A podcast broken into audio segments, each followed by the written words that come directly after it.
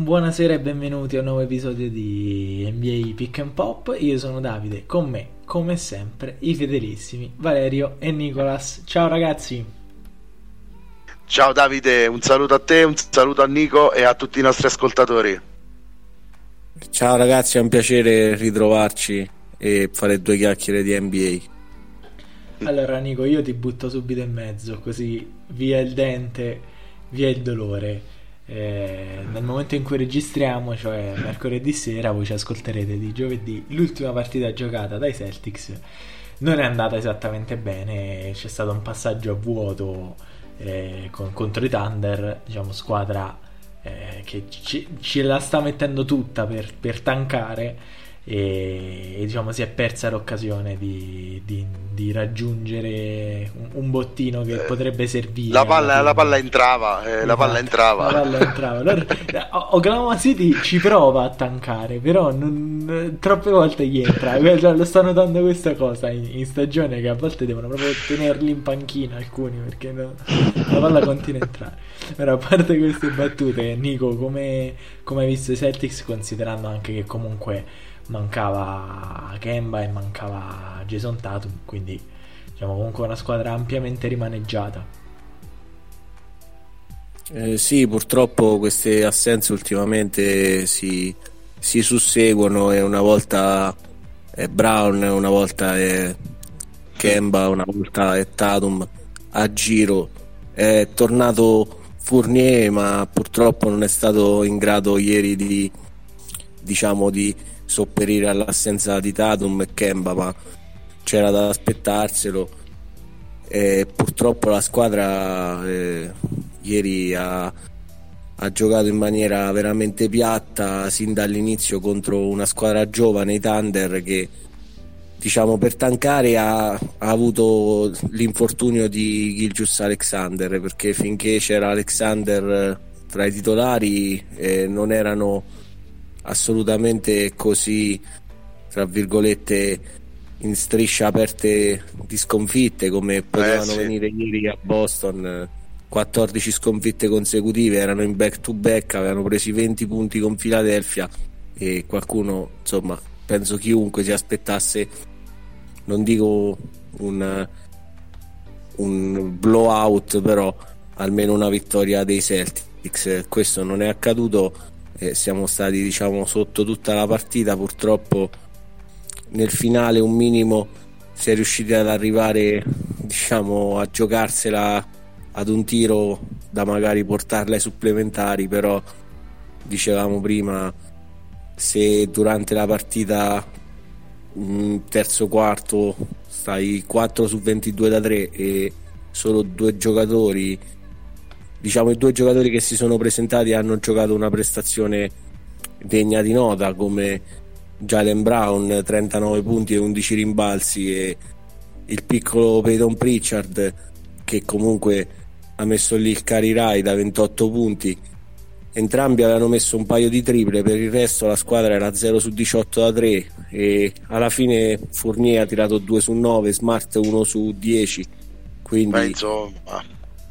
Per non parlare del resto dei compagni, che con i loro zero su due, zero su tre eccetera. Quando tiri così male purtroppo puoi perdere anche con i Thunder mm. di questo periodo, ovviamente non dei Thunder magari con i vari Horford, Gilgeous-Alexander eccetera, però comunque secondo oh. me eh, è la giovane età di Oklahoma mette un attimo, diciamo, lascia pensare che la squadra insomma non sia così forte, ma io ho intravisto in Robbie e anche mh, Moses Brown, diciamo, ci sono molti ottimi giocatori. Ieri Popuseschi ha giocato bene, cioè sono una squadra veramente futuribile. Secondo me quattordici sconfitte forse era diciamo qualcosa di incredibile, secondo me, perché mm. per quanto il talento senza la punta di diamante Alexander non sia così eccelso, questa squadra non mi sembrava diciamo così eh, messa male da, da inanellare addirittura quattordici sconfitte di fila, e era ora di vincere una partita. Sono stati molto bravi, l'hanno meritato L'unica speranza, ma non saprei, per Boston riguarda magari stanotte quando verrà Charlotte, e spero vivamente di prendere una rivincita rispetto alla partita di domenica, dove in casa degli Hornets non c'è stata partita. Magari vediamo se Tatum almeno forse possa essere della partita. Credo Walker sicuramente non ci sarà, quindi mm. vediamo un attimo se saremo in che, grado che... Di, di riprenderci, perché tre sconfitte di seguito in questo momento della stagione, con la classifica corta di cui avevamo parlato anche nelle altre puntate, è Pesa, abbastanza... pesano, do, pesano doppio pesano doppio esatto, eh sì, assolutamente. Eh, sì, una settimana un po' una settimana un po' diciamo in controtendenza rispetto a quello che Boston aveva fatto vedere nelle sei partite precedenti, dove era riuscito a vincere tutte e sei le volte, e ce l'hai raccontato bene anche con il primo recap per i Boston Celtics sulla nostra pagina Instagram, Nico, quindi ci tieni sempre informatissimi Eh, sui biancoverdi. Ma eh, Davide, non so se tu volevi dire qualcosa in merito a questo, altrimenti no, dato che stavo... noi no faccio... sì mi stavo sì, spostando di, di poco a livello geografico e, e, e anche a livello di striscia negativa, in realtà, perché volevo parlare di una squadra alla quale abbiamo dedicato molto tempo nel pre-puntata, perché noi facciamo dei pre-puntata che sono lunghi di più delle come la puntata che, che registriamo. Farò, un giorno vi registrerò di nascosto e farò tipo dei bootleg dei, degli episodi pre pre pick and pop, pre puntata, esatto. Cioè io mi riferisco a, a Philadelphia, perché Philadelphia che è, diciamo, ha lottato eh, e sta lottando in realtà, perché ancora deve, deve finire la, la stagione regolare, nonostante siamo agli sgoccioli eh, per il primo posto, eh, però nelle ultime partite, vi leggo le ultime partite, ha perso eh, contro i Golden State Warriors eh, il venti di aprile, ha perso contro i Phoenix Suns, ha perso contro i Bucks in back to back, quindi sia venerdì che sabato, e, e ieri finalmente ha vinto proprio contro i Thunder di cui, di cui abbiamo appena parlato. E c'è quindi una, un fisiologico calo di, di, di Philadelphia, complice anche l'infortunio di, di Embiid, e tra l'altro questa, infatti chiedo a te Valerio e poi a Nico se vorrà aggiungere qualcosa e fare una piccola analisi della situazione in casa in casa Philadelphia. Aggiungo una cosa, cioè ascoltando eh, il questa cosa in realtà è una notizia che mi ha rallegrato, per, per chi mi conosce sa bene perché sono felice, però eh, ascoltando il podcast di Davide Chinellato, che è uno dei giornalisti della Gazzetta dello Sport, è uno tra i cento giornalisti che vota per l'M V P, quindi diciamo lui è dentro eh, i meccanismi di voto, certo. E lui ha fatto trapelare la notizia che quasi sicuramente l'M V P andrà a Nikola Jokic, e quindi per questo eh, chi mi conosce sa che sono molto felice, perché il mio giocatore preferito in assoluto è N B A, e, e però Jokic se lo, se lo stava giocando fino all'ultimo con Embiid. L'assenza di Embiid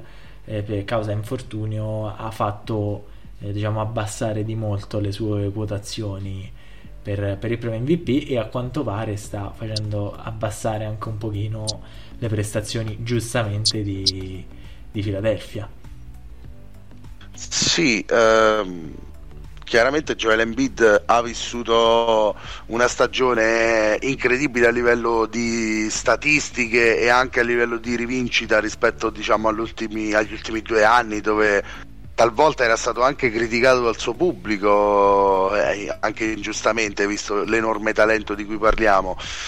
In un certo senso Philadelphia ha comunque subito molto positivamente la rivoluzione di, di Doc Rivers e di Morey eh, nel posto di G M, eh, lo ricordiamo ancora una volta, insomma la miglior mossa è stata quella di liberarsi del contrattone di Al Horford, che matchava molto male con Embiid e, e anche con, con Tobias Harris. La vera mossa brillante di, di, di Coach Rivers è stata quella di, di di ritrovare ehm, il gioco di Tobias Harris e di ridonargli una dimensione all'interno di questa squadra.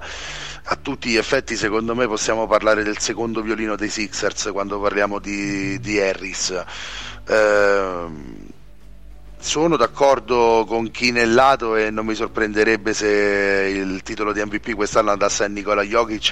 L'ho detto eh, più e più volte, insomma, che il serbo ha, sta meritando anche a mani basse, secondo me, il premio di miglior giocatore della stagione, complice l'infortunio di Embiid.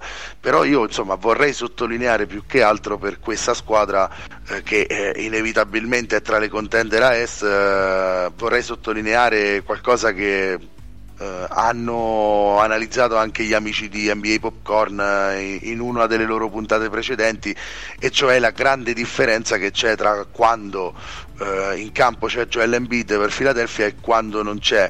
Principalmente è una questione di spaziature, perché giustamente va via all'Orford, ma il sostituto come lungo, diciamo, è Dwight Howard, quindi le spaziature peggiorano in un certo senso rispetto a Orford, anzi più che in un certo senso, e, e questo si vede benissimo quando manca Embiid, perché perché Philadelphia si ritrova con una squadra eh, che ha già in Ben Simmons un giocatore che non tira praticamente mai da tre. Adesso sto controllando le statistiche, ragazzi, quest'anno è nettamente il carry di triple tentate di Ben Simmons, dieci per la precisione e tre a segno, eh, che, che, che già è sorprendente. Però insomma, dopo quattro anni in campo, quattro anni in N B A, non aver sviluppato una, minimamente una dimensione esterna eh, è sempre un deficit per Philadelphia.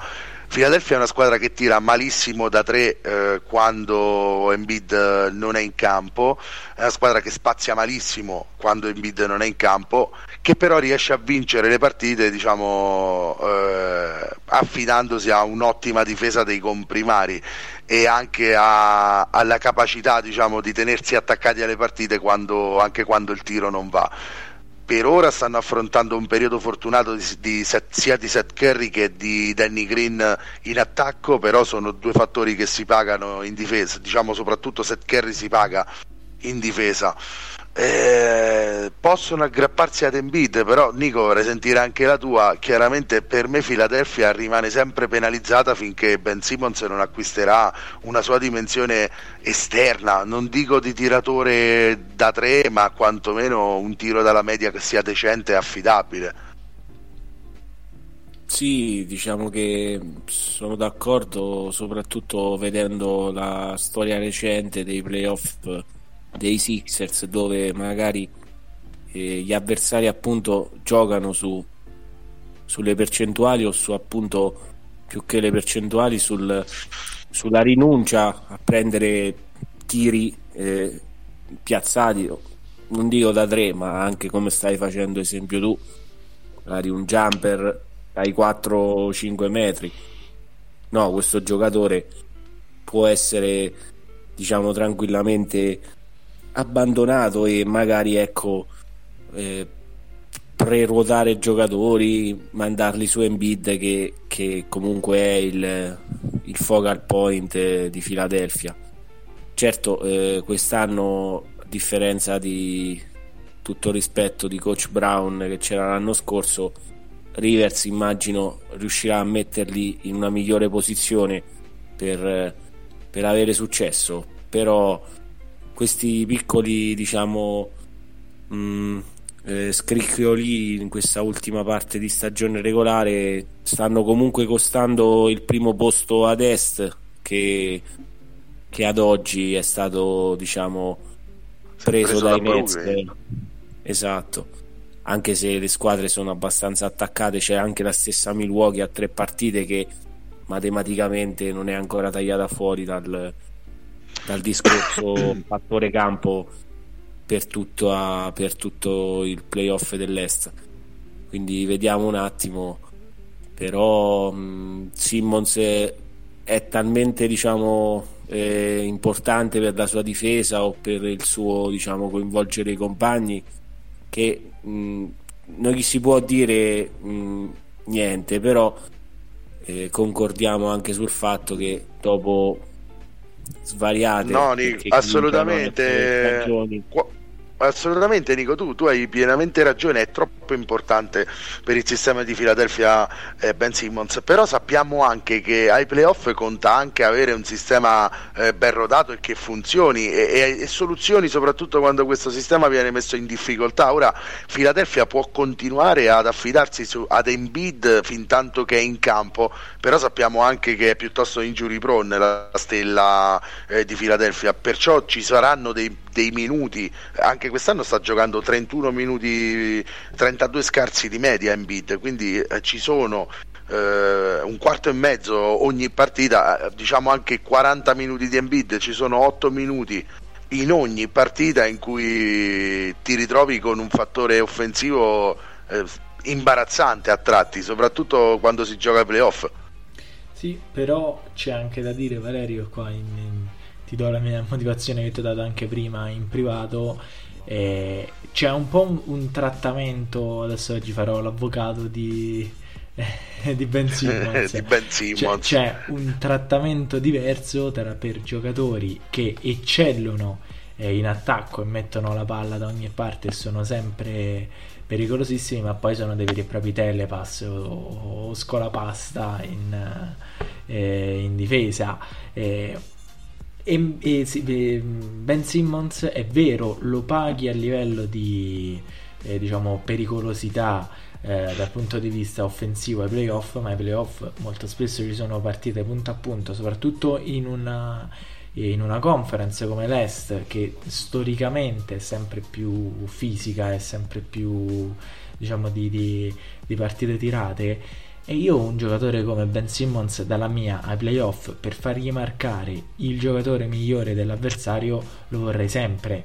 A questo punto la domanda sull'efficienza dei, eh, dei Sixers deve essere, così come si costruiscono le squadre per avere il tre and D, per avere il difensore puro che diciamo compensa le pecche della superstar che si riposa in difesa e dà tutto in attacco, allo stesso modo Philadelphia deve riuscire a trovare dal lato inverso eh, il giocatore che dà tanto in attacco e che non fa pesare eh, l'assenza di, di pericolosità di Ben Simmons, ma sapendo che Ben Simmons in difesa è una carta imprescindibile. Io ricordo, e Nico se lo ricorderà molto meglio di noi, che nei playoff dell'anno scorso eh, Philadelphia è stata swippata quattro a zero da, dai Celtics al primo turno, ma mancava, mancava Ben Simmons. Quasi certamente la, eh, la serie l'avrebbe vinta comunque Boston contro, contro quella Philadelphia, ma non quattro a zero chiaramente, non certo. quattro a zero,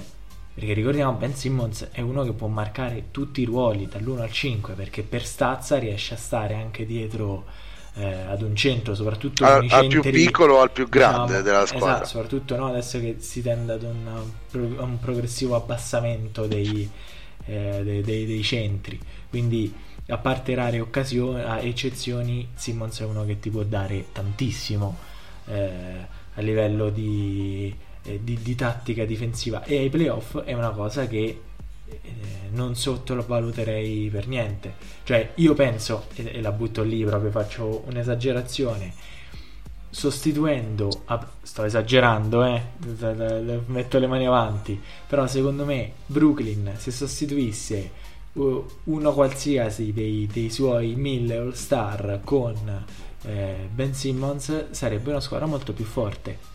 Se Simmons giocasse a Brooklyn, ma anche al posto di Harden, anche al posto di Irving, io li darei per certi al titolo, perché è quel giocatore che diciamo ti, ti, ti copre quelle falle che hai in attacco. Non so se Danny Green, se è quello dei, delle ultime stagioni, non ci farei molto affidamento su di lui. Non so se Seth Curry sta giocando molto, sta giocando molto, sta giocando bene Danny molto Green bene. Bisogna quest'anno vedere, bisogna vedere, sembra abbastanza rinato. Sì, sembra rinato, bisogna vedere poi quando la palla scotta e quando. Sicuro è un giocatore di esperienza, anche perché Danny Green tre anelli a, al dito, quindi sì, se vince questa, se vince quest'anno, tra l'altro eh, non so quanti giocatori hanno vinto tre anelli con tre squadre diverse. Quattro? In tre anni consecutivi. Ah, in tre anni consecutivi, certo, sì, sì, certo, certo, perché lui ha vinto eh, Raptors, Lakers e quest'anno ai Sixers. Eh sì, eh sì, lui ha vinto quattordici, eh, diciannove, venti e poi boh. E adesso vediamo quest'anno. Sì, eh, da non sottovalutare per Philadelphia, eh, quando dicevamo prima, quando manca Joel Embiid o quando manca Simmons, mh, la squadra riesce comunque a essere competitiva grazie a delle riserve che in difesa spendono veramente molto, e, e, e quello che spende più di tutti, che ti fa giocare veramente male, è Matisse Thybulle, che Eh, non ha grandissime cifre offensive, tre virgola otto punti quest'anno, quindi sicuramente da affinare come giocatore, probabilmente non è quello il suo ruolo, ma eh, in venti minuti precisi di utilizzo uno virgola sei rubate e una stoppata di media per una guardia.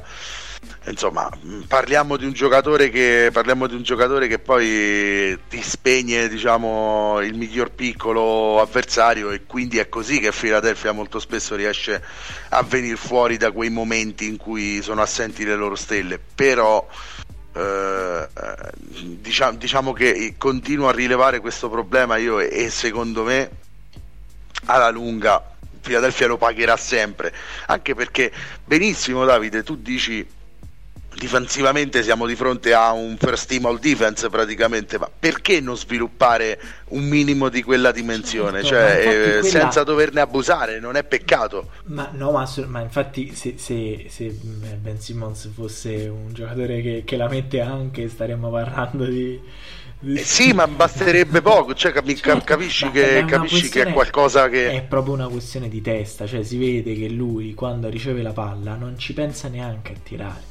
Andatevi a vedere le, gli highlights di, di Simmons, quando lui ha la palla in qualsiasi posizione, libero lui sia, non ha neanche, diciamo, il movimento delle spalle, il movimento delle gambe, la postura ad andare v- verso la posizione di tiro. O va dritto a ferro, che è una cosa che, che, che gli riesce più che bene, oppure subito si, si disfa della palla, oppure fa eh, il palleggio extra. Cioè c'è, c'è proprio una cosa a livello mentale, dico, che lo conosce molto più di noi, non so, eh, magari coach Doc Rivers, essendo un grandissimo comunicatore, un uomo eh, che proprio dal punto di vista umano riesce eh, a creare un'empatia con i suoi genitori, con i suoi giocatori, eh, fa- famoso, forse... famoso non per gli schemi ma per il rapporto, esatto, che, che stabilisce con i giocatori, con Doc i giocatori. Rivers, quindi magari, magari potrebbe, potrebbe fare qualcosa per lui, però non so, forse, cioè, avremmo già dovuto vedere questo tipo di, di cambiamento durante la stagione, ancora fatichiamo a vederlo. Mm. Sì, no, ma Simmons proprio non guarda il canestro, è quello, eh, ripeto, poi eh, non, magari non al primo turno, non al secondo, magari quest'anno swipperanno tutti tutte le serie e vinceranno il titolo, per smentirmi, però cioè, se giochi con uno in meno, non è che giochi con uno in meno, però la squadra avversaria sa che il, il Ben Simmons della situazione può essere battezzato, il sistema difensivo verrà basato su queste regole, lasciando a Simmons, diciamo, tutto lo spazio del mondo eh, intorno alla linea da tre, eh, eh, invece magari per eh, riempire l'area a lui e a Embiid, per metterli in difficoltà e far vincere poi la partita. I Danny Green e i Seth Curry saranno loro a dover tirare, esatto, Tobias Harris, volumi di tiri più importanti, e dovranno essere loro a segnare, come stanno facendo poi regular season con ottimi numeri. Però ecco, io se devo dire una cosa, eh, Simmons per uno tra Irving, Durant e Harden. Sì, io no, ho esagerato, anch'io, però no, no, difensivamente loro hanno eh, qualche lacuna, però ultimamente, diciamo, con un minimo di, eh, di lavoro, di ambientamento, di conoscenza reciproca, eh, si stanno ritrovando anche in quella metà campo. Poi eh, spesso e volentieri ultimamente non sono mai al completo i Nets, ma quelli che ci sono bastano e avanzano. C'è stato Irving da solo e hanno vinto lo stesso, c'è stato Durant a, diciamo, regime ridotto, minutaggio più che controllato ieri sera, però hanno vinto lo stesso. E loro, diciamo, hanno gli occhi su un bigger prize, ho letto, quindi l'obiettivo ovviamente eh, non è può que- essere è quello lì, è quello lì. Certo. Quindi vediamo.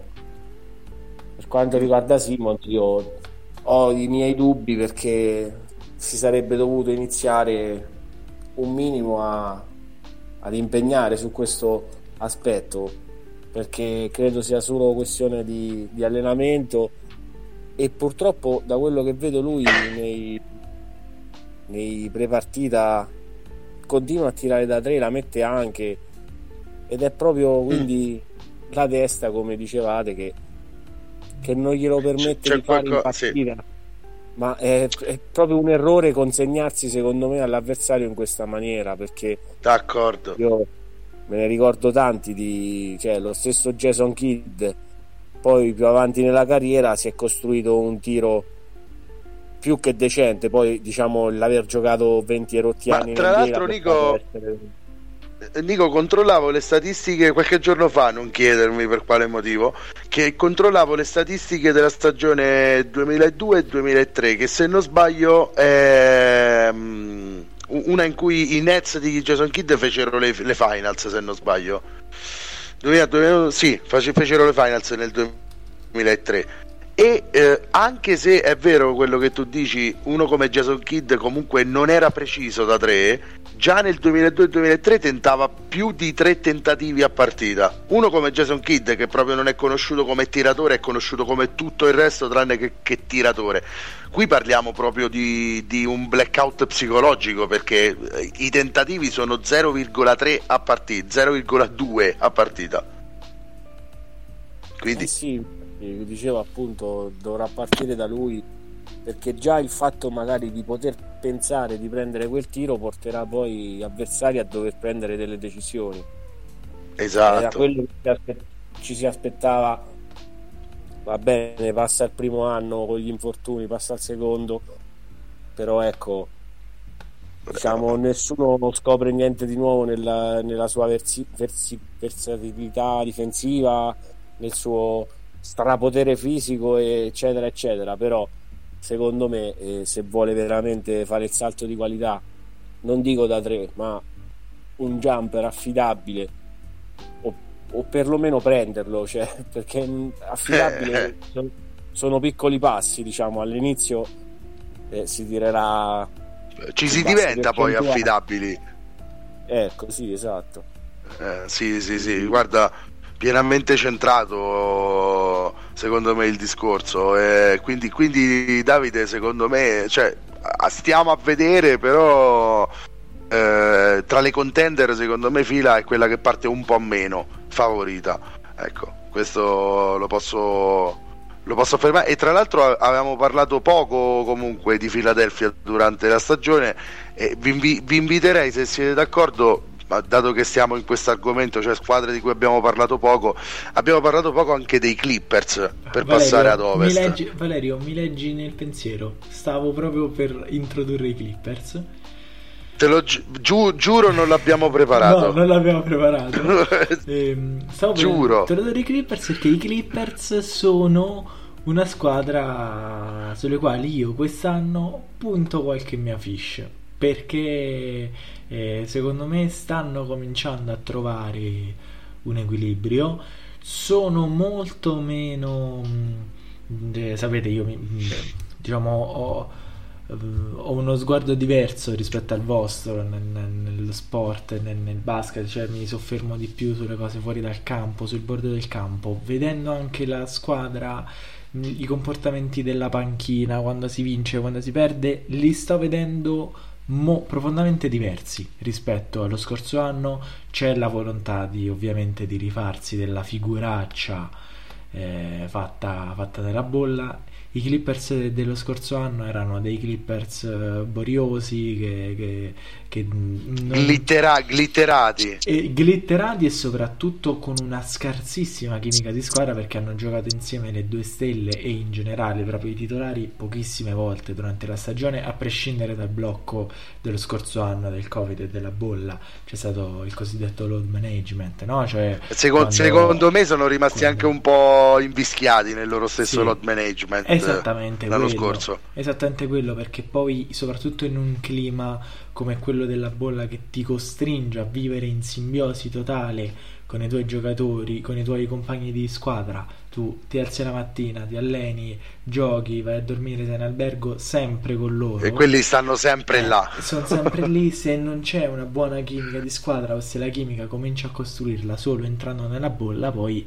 eh, il risultato eh, è, quello, è quello che si è visto, considerando anche che può capitare la serie sfortunata, no? Come è successo a Pandemic P, come lo chiama il nostro amico Tatti, no? Cioè a, a Paul George, che diciamo contro i Nuggets ha beccato davvero credo la sua serie peggiore eh, in carriera. Quest'anno li vedo molto diversi e qui lancio subito l'assist a Nico, perché sto vedendo con molto interesse e molta positività l'innesto di, di Rajon Rondo, perché Rondo è quel giocatore che secondo me anche in, quel, in quello spogliatoio di potenziali bulletti, Rondo è uno che ha avuto a che fare con Kevin Garnett, ha avuto a che fare con diciamo i grandi trash talker della, eh, de, della storia dell'N B A, ed ha un, diciamo, un curriculum da più che veterano, e secondo me è quello ed è un trash talker a sua volta ed è un trash talker a sua volta è uno di quelli che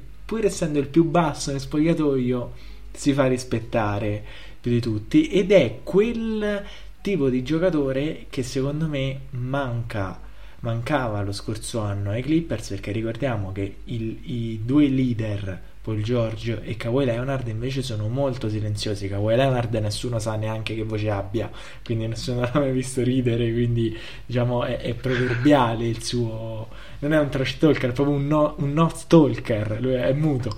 Sì, eh, sì, secondo sì. me Rondo, sia dal punto di vista psicologico, mentale, al di là de, del, dell'apporto in campo dalla, dalla panchina, secondo me è un innesto più che positivo. Attenzione a questi Clippers, perché ora che non sono più la squadra che ho più glamour, come diceva Valerio, perché ovviamente a Brooklyn ci sono ancora più stelle, ancora più glitter, secondo me lo scherzetto potrebbero farlo. Sì, sinceramente io, diciamo, da quest'estate, dal movimento eh, già di Baga, portare esperienza playoff eh, era il movimento giusto, e quello di Rondo va in questa direzione. Mancava purtroppo, certo, eh, diciamo che secondo me non ci sono scuse per, per eh, le tre partite dell'anno scorso in semifinale di conference, perché può passare una volta, due volte, no, una volta massimo, di buttare quindici venti punti di vantaggio in un elimination game. Può non succedere, tre volte non tre volte e forse il problema sembrava essere magari questo dover eh, diciamo mettere sia eh, George che, che Leonard con palla in mano dall'inizio, dover essere loro anche ad iniziare l'azione oltre a doverla concludere, e questo arrivo di Rondo si può spiegare con un trattatore di pallone che, che alleggerisca un po' eh, le due, diciamo, stelle offensive dal, da, dal peso di dover far girare anche la squadra. Per il momento si sta... si sta vedendo, però anche loro mh, stile Nets, stile Celtics, eh, molte altre squadre, eh, gli infortuni non li stanno, diciamo, lasciando, lasciando tranquilli, ma non credo ci sia una squadra quest'anno che possa dire più delle altre di aver avuto sempre eh, diciamo tutti i pezzi da novanta sempre in campo, quindi eh, assolutamente. Però ma, ecco eh, ma, ma, ma il mese di aprile che sta giocando Paul George ne vogliamo parlare, perché eh, secondo me è importantissimo anche quello. Adesso stavo controllando l'ultima partita, eh, ha fatto nove punti e va bene, quindi mi ha già smentito, però veniva da, mi sembra, una decina di partite oltre i trenta punti. Nico, guarda, non saprei, però sono abbastanza convinto che Leonard non giochi da due o tre partite minimo. Kawhi. Sì, sì. ed è no, tutto io... questo che incide, insomma, sul eh, perché poi ecco eh, il personale c'è, se la possono giocare, ma poi ecco quando si andrà ai playoff eh, dubito che eh, senza il più forte giocatore della squadra si possa poi magari ecco mm. fare strada come non è stato fatto l'anno scorso.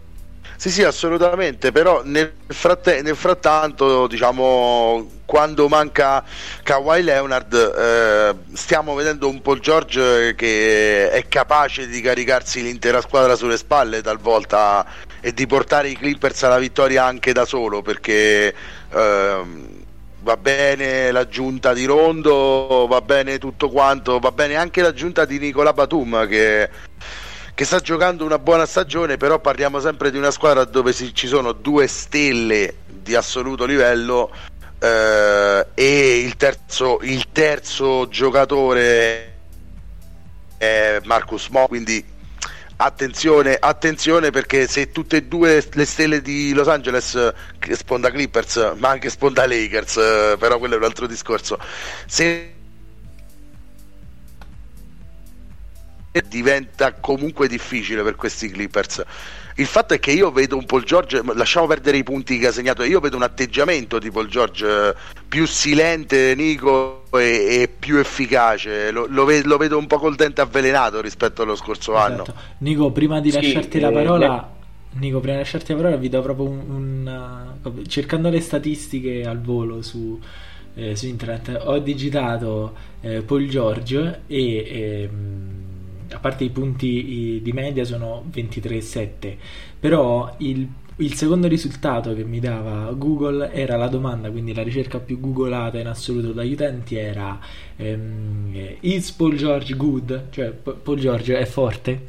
Quindi mm. questo fa, fa capire eh... cioè voglio dire, è bastata una serie è bastata una serie esatto. di playoff nella bolla in un anno di pandemia per far domandare alle persone se Paul George è forte, è forte mi spiego sì. quindi Quindi l'atteggiamento di Paul George quest'anno era fondamentale, anche, anche proprio per la percezione dei tifosi che hanno di questo giocatore. Tra l'altro, secondo me è entrato, è rientrato in campo con, con l'atteggiamento giusto. Anche secondo me, anche secondo me, e molto del mio giudizio positivo dipende anche da questo. Si è allontanato dai social, che non è una cosa per niente banale, quando le domande eh, qualche forza gli serviva. Quelle, esatto. Quindi se Paul George, secondo me, quest'anno giocherà con il dente avvelenato. Vai Nico.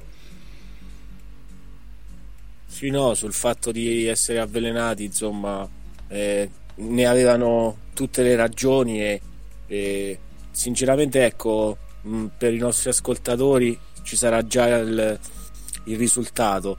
Per noi non c'è, essendo eh, la sera antecedente alla partita, però eh, c'è un bello scontro per i Clippers in questa in questa notte N B A, li aspettano i Phoenix Suns e quindi ah. c'è anche un, un, un diciamo un eh, vecchie storie tra Rondo e, e Stevie eh sì e ecco dubito ci sarà Leonard, sarà un'altra occasione per vedere George da diciamo assoluto eh, trascinatore della squadra, se sarà in grado eh, di superare una delle migliori squadre Della, della sua conference, perché i Suns non li scopriamo, ne abbiamo parlato eccetera, però quello che ha fatto Chris Paul in settimana contro i caldissimi New York Knicks per fermargli la striscia, fare il favore anche a Boston in quel caso uh-huh. fermando New York e, insomma Phoenix sarà insieme ai Clippers, insieme ai Lakers, insieme a Utah e insieme al ricchissimo Ovest che stiamo vedendo quest'anno, ci sarà anche ci saranno anche i Suns. Voglio proprio vedere in questa serata, diciamo, un banco di prova ulteriore per i Clippers, eh, considerando sempre l'assenza di Kawhi Leonard, però è, secondo me è più importante giocare queste partite eh, contro avversari. Eh, è sempre regular season, non conta niente, però è diverso rispetto a giocare contro l'Oklahoma di turno perché anche in prima persona una squadra che affronta, immagino, mi viene da fare il paragone con Boston, con un Oklahoma che viene da quattordici sconfitte consecutive, ti trovi, immagino, tra virgolette tranquillo, pensi che riuscirai a vincerla eh, magari così, costeggiando la gara e poi accendendo eh, diciamo quando conta, no? Magari nell'ultimo quarto. Certo. E tante volte questo gioco si Ci, ci si scotta facendo questi magari ragionamenti. Io non lo so, eh, non, non voglio dire che Boston abbia fatto questo ragionamento, però mi viene da pensare questo. E invece quando c'è magari l'avversario, si va a Brooklyn, o in questo caso i Clippers affrontano i Phoenix Suns, si parla di squadre eh, top seed nelle loro conference, credo che i giocatori tirino sempre fuori quel qualcosa in più, e potrebbe essere tranquillamente un antipasto di un, di un secondo turno di playoff, chissà. Certo, potrebbe assolutamente esserlo, e anche i Clippers sono una squadra veramente competitiva e con tantissimo talento, però hanno questi difetti strutturali, no? Che fanno, insomma, nessuna squadra in questa N B A sembra avere per ora, nemmeno i, i Brooklyn Nets, tanto osannati per i problemi che dicevamo la scorsa settimana, l'incertezza della salute dei suoi campioni, ecco. Quindi nessuna squadra nessuna squadra quest'anno è veramente sicura, secondo me, di arrivare fino in fondo, e questo aggiunge Eh, parecchio, parecchio pepe, no? Alla stagione, soprattutto ai playoff che stanno per arrivare.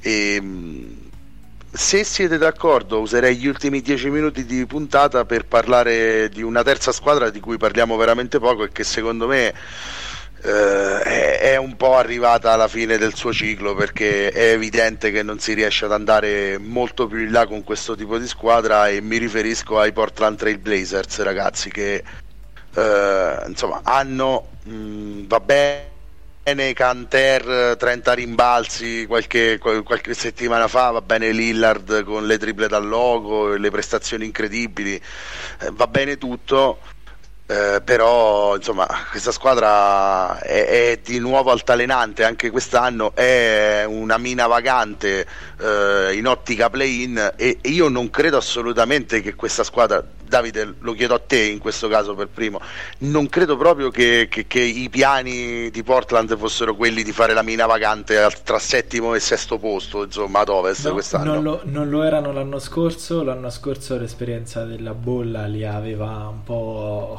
portati nell'iperuranio, perché hanno fatto, non so se ricordate, quella mega, oggi siamo molto a Marcord con la bolla, eh?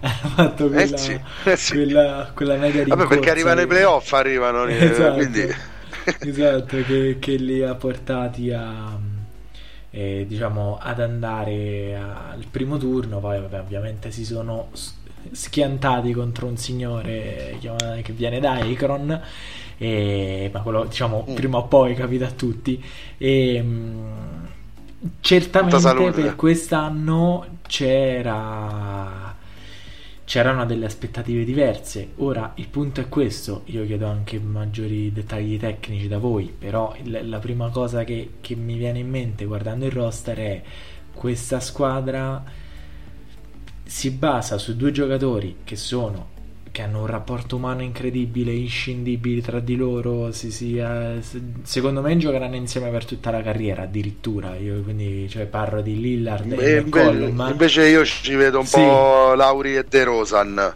ci ah, vedo forse potrebbero eh allora beh Beh, io auguro a Portland allora che uno dei due sia De Rosan, perché vorrebbe dire poi arrivare a vincere il titolo l'anno dopo con il sacrificio sì, di uno dei due. Bisognerebbe prendere Kawhi Leonard, diciamo, però. Sono due giocatori ehm, fortissimi, eh, che hanno un'empatia incredibile tra di loro, e che però sono un po' copia carbone uno dell'altro. Sono due giocatori, tra l'altro, che hanno, eh, visto, esatto. che parlavamo, visto che parlavamo prima di Ben Simmons, ritorno a difendere la mia idea, sono due minus in difesa incredibili, perché né Lillard né McCollum vanno considerati neanche quando, quando bisogna difendere, quindi ecco, poi mettici anche Canter, eh, esatto, diventati... metti, infatti sono, la, sono di gran lunga Canter, la peggior difesa N B A. Sì, in più una serie di infortuni, eh, eh, Nurkic, eh, gli stessi Lillard e McCollum, che comunque ogni tanto stentano a livello fisico, si capisce per... cioè immo... razionalmente è giusto che sia così la classifica di Portland. La squadra però non era assolutamente stata progettata per, per questo. Chissà sì. che non serva forse scindere l'atomo, Fa espl- espl- esplodere un po' la squadra, la Nico? Squadra. Boh. Guarda, io sinceramente non la vedo così, eh, diciamo, male, eh, solo per appunto il, il talento che guida questa squadra, perché mh, poi v- vedendo il record mi sorprende il fatto che abbiano un miglior rendimento lontano dal parquet amico, perché questa squadra c'è.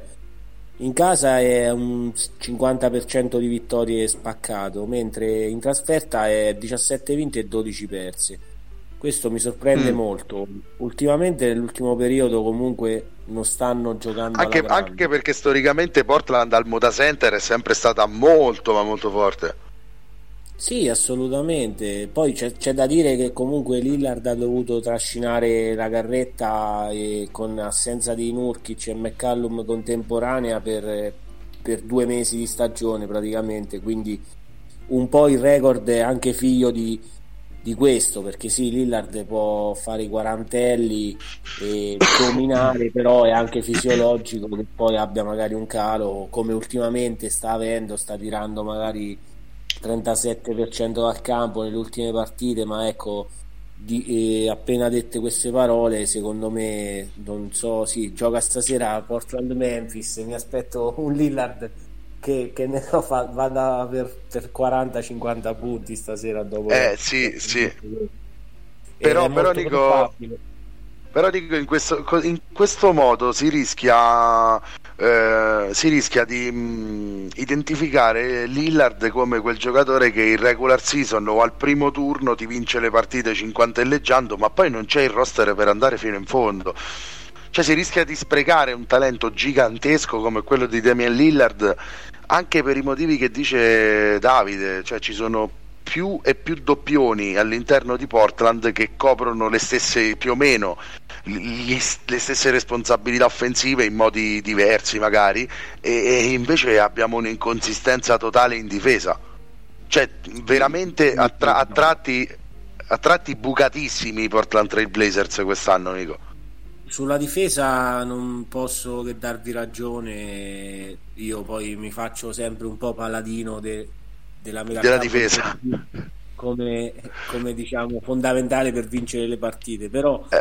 se voi andate a vedere la classifica dell'Ovest e poniamo eh, diciamo eh, primo da rimarcare Utah e Phoenix, ok, sono exploit, eh, una super stagione regolare e quindi meritano di essere dove sono. Poi davanti a Portland ci sono i Clippers, i Denver Nuggets, i Lakers e Dallas, Dallas, che Dallas è a una partita di distanza, quindi secondo me, ponendo appunto la, la premessa di eh, Utah e Phoenix sono nel primo e secondo seed perché stanno giocando la regular season migliore di tutti quanti, non hanno avuto magari eh, gravi infortuni eccetera, stanno giocando un super basket, alla fine i Blazers sono nella posizione che dovevano essere perché non, non li vedo davanti alle Los Angeline. Denver sinceramente dopo eh, la finale di conference era una squadra in rampa di lancio, e Dallas sta, nonostante eh, ad oggi abbia i playoff assicurati e non il play-in, sta comunque attraversando un'annata di montagne russe quasi come Boston, perché ecco, nella notte appena passata hanno mh, come si può dire passeggiato una passeggiata di salute in quel di San Francisco, a, a, a, a Golden State, sì. Eh, massacro, ecco, proprio. Altre partite ci ricordiamo magari di, di brutte sconfitte di Dallas, pure loro con la difesa qualche problemino, e purtroppo credo che sia la stagione di quest'anno che non, non lasci troppo, cioè diciamo i risultati lasciano il tempo che trovano. Secondo me i playoff cambierà un po' tutto, e poi vedremo, però ad oggi Portland eh, avrebbe Memphis nel play-in, sarebbe bello. Eh, non li darei favoriti, Nico, non li darei favoriti perché Memphis secondo me è una squadra strutturata meglio. Poi sicuramente il talento, cioè è sicuro che il talento di Lillard basta un po' a coprire tutti i buchi certe volte, però è strutturata meglio Memphis. Io l'ho vista no. giocare insomma più di una volta e, e hanno un gioco magari non bellissimo ma di un'efficacia pazzesca per essere una squadra di quel livello, dico, di un'efficacia pazzesca. Sì, e poi soprattutto ecco, Memphis è una partita da Portland, il che vuol dire che fra quattordici partite se, se potrebbe anche accadere di trovare magari Memphis sesta, certo, per dire, e trovare un play-in con un Dallas, un Doncic contro cioè, contro eh, Jamorant contro, contro Lillard, no magari un Jamorant oppure un Curry contro Doncic al play-in, quindi già, già sfide stellari da... comunque eh. I play-in già a ovest soprattutto, ragazzi, già sfide stellari si potrebbero profilare.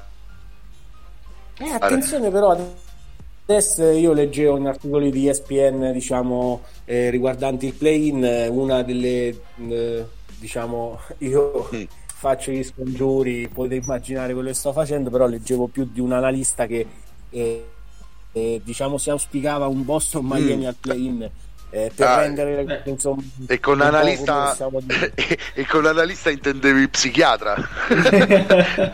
No no cioè, eh, ci sono la, già un... cioè, psichiatra che serve a lui, già Miami Boston al play-in. Eh sì, diciamo per aumentare la suspense o come possiamo dire per una finale di conference che chi si sarebbe aspettato poi l'anno dopo giocarsi il settimo posto, ottavo eh. per dire sì. mm. eh, eh. Mm. cosa che potrebbe accadere in questa stagione, che quindi vi lascia intendere quanto sia anomala, perché mm-hmm. eh, io seguo l'N B A da tanto, però di risultati eh, fresco eh, questa vittoria dei Thunder con Boston, ma po- potrei citarvi anche semplicemente due sconfitte consecutive degli Utah Jazz contro chi? Contro il Minnesota Timberwolves. Minnesota Timberwolves incredibile, sì è cioè, vero eh, quindi eh, i risultati eh, lasciano un po' il tempo che trovano. Diciamo sono eh, contento, mh, è un parolone, però eh, Curry nonostante questa sconfitta eh, è lì con eh, i Warriors e sinceramente delle squadre che ad oggi sono al play-in io in partita secca eh, visto come sta giocando in questa stagione è quello che mi mi farebbe più paura, quindi ad ovest eh, avrei eh, sì. timore a andare a giocarmi una partita secca contro Curry, poi eh, mm. lo stesso non contro, non contro Golden State eh, contro Curry eh sì, contro Curry sì, dall'altra parte a, sono le due numero dieci, dall'altra parte a est eh, ci sono un duo, un dinamico duo eh, uno da Saint Louis eh, Eh, amico di Tatum, Bradley Beal che è tornato eh, hanno, hanno finito la loro striscia come New York Knicks, anzi anche i Washington Wizards hanno perso al supplementare contro, contro i San Antonio Spurs. Sì, nonostante vabbè eh, che te lo dico a fare la tripla doppia di Westbrook certo, a che te lo dico a fare i quaranta trentacinque rotti punti di Bradley Beal. Qua, qua te, te le do subito le statistiche, dico ventidue, tredici e quattordici per Russell Westbrook e quarantacinque per Bradley Beal, così, così. Ah, tra l'altro quarantacinque con zero su quattro da tre, cioè questo, questo ha dell'incredibile, venti su trentasette dal campo, vabbè, cifre cifre assurde francamente, scusate eh, però solo cinque liberi, quarantacinque punti senza triple, cifre, dall'idea, cifre primo repubblicane sono totalmente cioè, incredibile. Sì, poi, poi insomma Russell Westbrook, ragazzi, io ormai tifo ormai tifo spudoratamente per Russell Westbrook quest'anno perché Eh, lo voglio ai playoff, lo voglio ai playoff a tutti i costi. Infatti, guarda, sei... le aspettative potrebbero essere accolte. Mm, infatti, anch'io. Sì, sì, io ci spero proprio. Allora, io mh, vi sfido e prima del eh, diciamo prima dei play-in Forse penso que- sì, quando ci sarà un piccolo momento per fare alla fine de- della regular season, vi propongo una puntata e chiedo anche a chi ci ascolta magari di comunicare tramite i nostri canali social e farci sapere se vi interessa come, come idea. Ognuno di noi si sceglie le due tre squadre per cui tra virgolette tifa eh, per, per la post season e, e diciamo spiega il perché. Anche tra le mie c'è, c'è Washington comunque. Potremmo, potremmo. Sì, posso intervenire? Devo darti una brutta notizia, perché nell'articolo che leggevo dove si auspicava il Boston Miami o si parlava di Curry okay. contro Doncic, cioè play-in, spiegava che il play-in si giocherà praticamente subito a ridosso della fine della regular season, cioè okay. il campionato dovrebbe finire il sedici maggio, ehm, dovrebbero iniziare i playoff il ventidue maggio e quindi le due partite sette contro otto e nove contro dieci si giocherebbero il diciotto e il venti o il diciannove, il venti, insomma, l'ultimo spareggio lo spareggio sì, esatto, per entrare come ottava, insomma. Quindi magari il calendario eh, ci, ci proporrà eh, eh, diciamo una puntata però, sì. con la regular season conclusa, però ecco, era giusto così. Eh sì, sì, vero, infatti sì, questa sarà una cosa da, da organizzare, ma sicuro adesso potremmo farlo comunque la prossima puntata, che saremo più vicini a, sì, al termine sì. del che magari i play-in saranno tra virgolette un po' più inquadrati, perché sinceramente eh, mi sembra abbastanza scontato, vedendo le classifiche, che almeno ad est eh, diciamo il, il settimo e ottavo posto eh, è un po' difficile, perché ci potrebbe essere sempre un crollo, però secondo me Charlotte è abbastanza sicura di essere in, in uno di questi due posti. Ok, credo. E come Indiana, Washington, c'è cioè l'outsider Chicago, però diciamo Indiana, e, e, la, e la matematica e la matematica dà ancora delle chance anche ai Raptors, che però a questo esatto. punto secondo me a questo punto secondo me converrebbe a Toronto, che tra l'altro sono rientrati in Canada, e eh, i Toronto Raptors, ragazzi, ieri proprio hanno esordito per la prima volta eh, eh, eh, non in sono Canada più i Tampa Bay Raptors le... sì, per le restrizioni Covid in America stanno, diciamo, si stanno sciogliendo pian piano come neve al sole, e quindi contentissimi di vedere esordire i Raptors sul loro campo, e era giusto così. Eh, forza Raptors, ma per la prossima stagione. Perché, eh sì, insomma... Davide, siamo contentissimi tra l'altro di, di, riaccol- di, di vedere riaccolti i Toronto Raptors nella loro casa, era anche ora.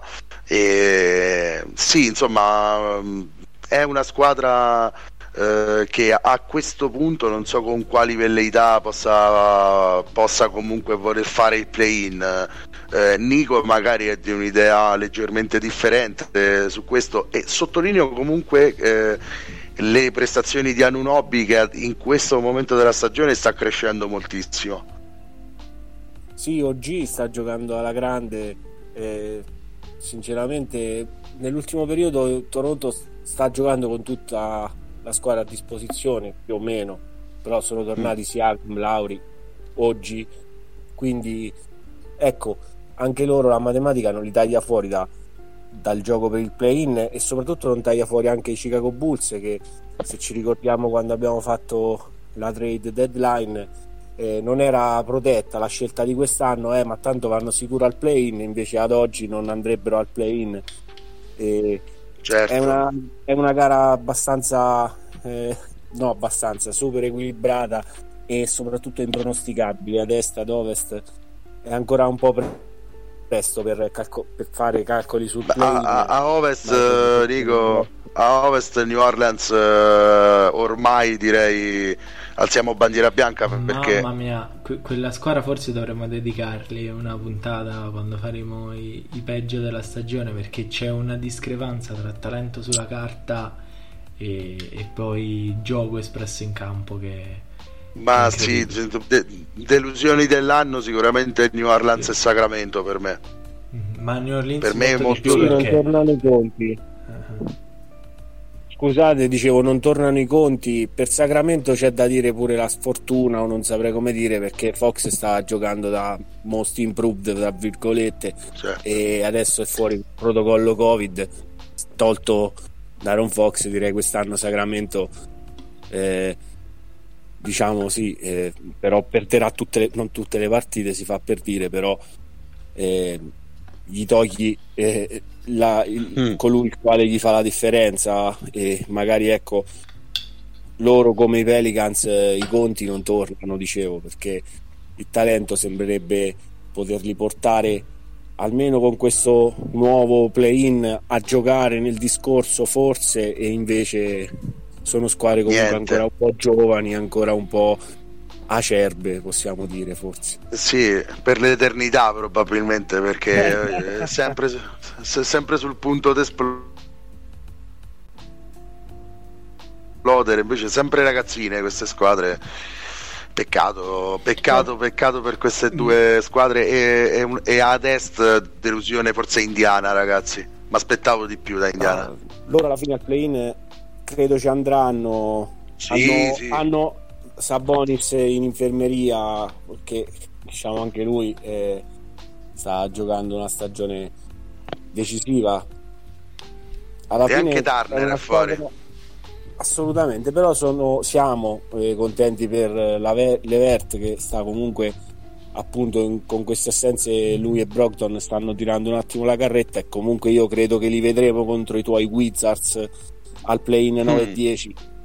Non lo so, eh... beh, una, una bella sfida, una bella sfida. Guarda che io, a me i Pacers piacevano tantissimo, se sono al completo è una squadra competitiva, soprattutto il quintetto è competitivo, poi le riserve insomma lasciano un po' a desiderare, e sottolineo per Indiana, poi ragazzi se volete andiamo in conclusione perché credo che abbiamo sforato l'ora e dieci, non so, siamo andati oltre come al solito, però Eh, un buon elemento che sta aggiungendo Indiana eh, è O'Shea Brissett, che avevamo visto l'anno scorso qualche partita con i Raptors, così scampoli di partite, che invece adesso insomma dieci partite con Indiana, eh, le ultime dieci appunto dei Pacers giocate, quasi dieci punti di media e cinque rimbalzi, e l'ho visto giocare, è interessante il ragazzo, potrebbe essere un altro da tenere d'occhio tra quelli che, no?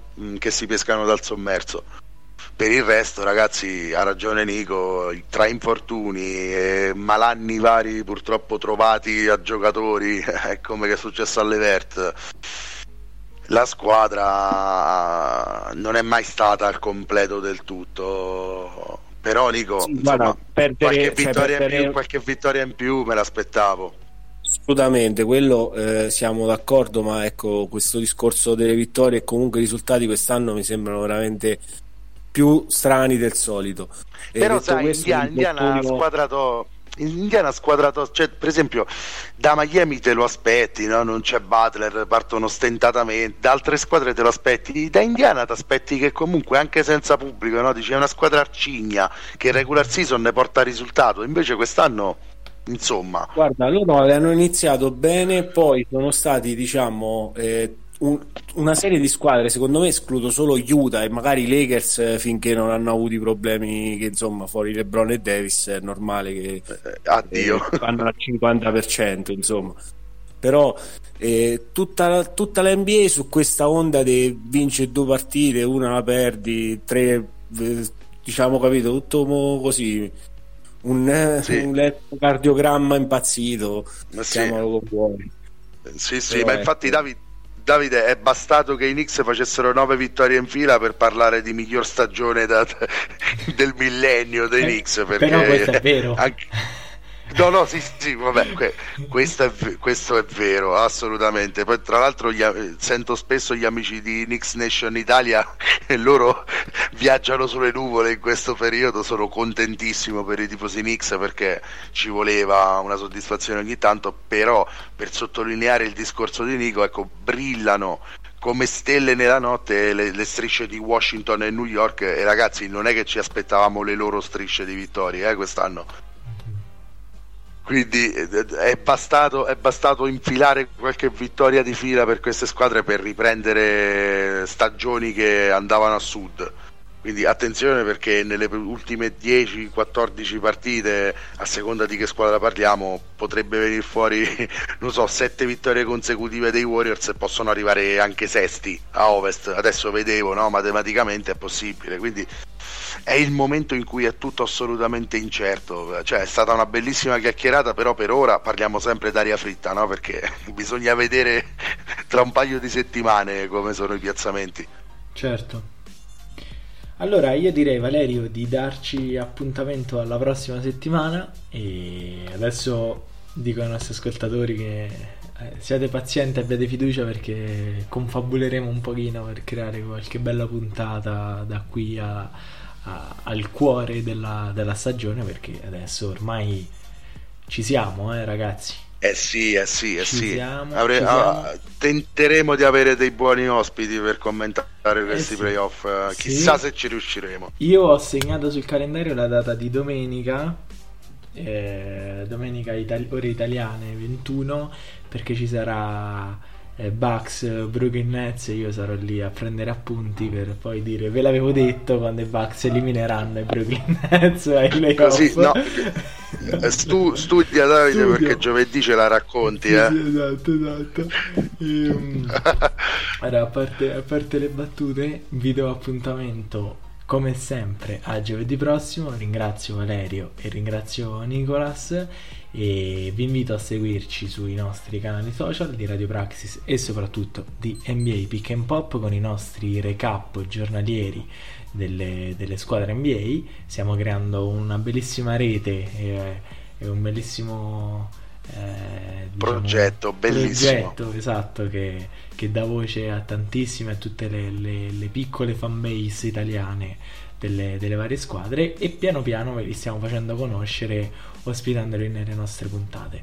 Detto questo, anche, vos- anche stavolta abbiamo ampiamente superato l'ora di puntata, quindi è ora di salutarci. Ciao Valerio, ciao Nico. Ciao Davide, ciao Nico, un saluto a voi e uno ai nostri, ai nostri ascoltatori. Ciao ragazzi, a presto, alla prossima puntata.